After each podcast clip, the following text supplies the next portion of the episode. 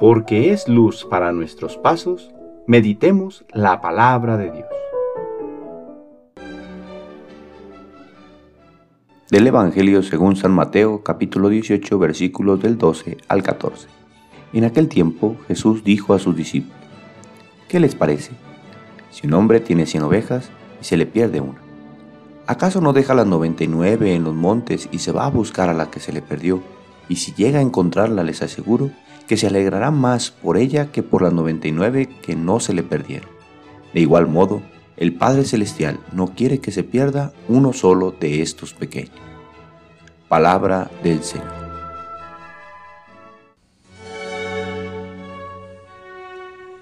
Martes de la segunda semana de Adviento.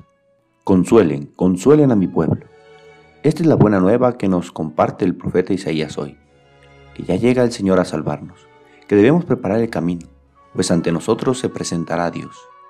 Y en el Evangelio vemos su cumplimiento, pues Dios en su misericordia ha venido hasta nosotros para buscar la oveja perdida, que en muchas ocasiones no se trata de otra persona, sino de nosotros mismos, que confundidos y extraviados por el pecado, nos hemos apartado de Dios.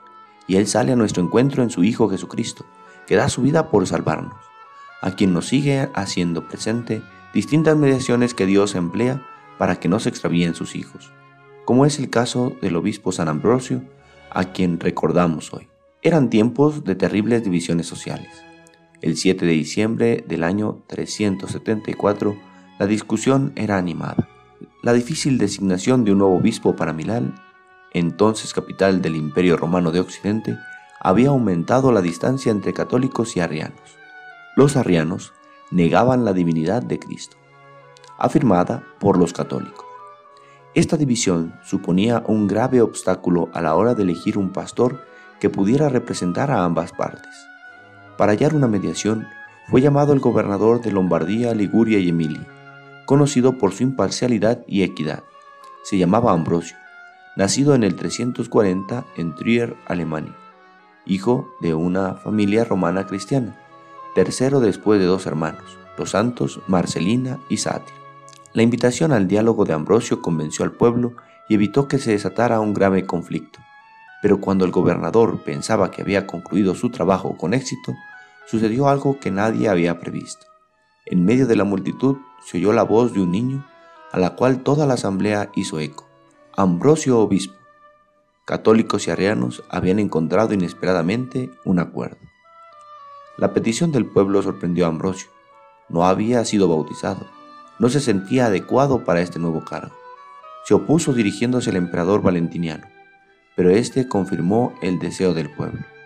Ambrosio escapó, sin embargo, el Papa Damaso también lo consideró apto para la dignidad episcopal. Entonces, Ambrosio comprendió que Dios lo llamaba y aceptó convirtiéndose con tan solo 34 años de edad en el obispo de Milán. Así Dios va suscitando pastores que guíen a su pueblo en la verdad de su fe, defendiéndola de lobos rapaces que buscan destruirla. Señor, enséñanos a seguir a los pastores que nos conducen por caminos seguros hasta la luz de tu verdad. El Señor esté con ustedes. La bendición de Dios Todopoderoso, Padre, Hijo y Espíritu Santo, descienda sobre ustedes y les acompañe siempre. Que tengan buen día.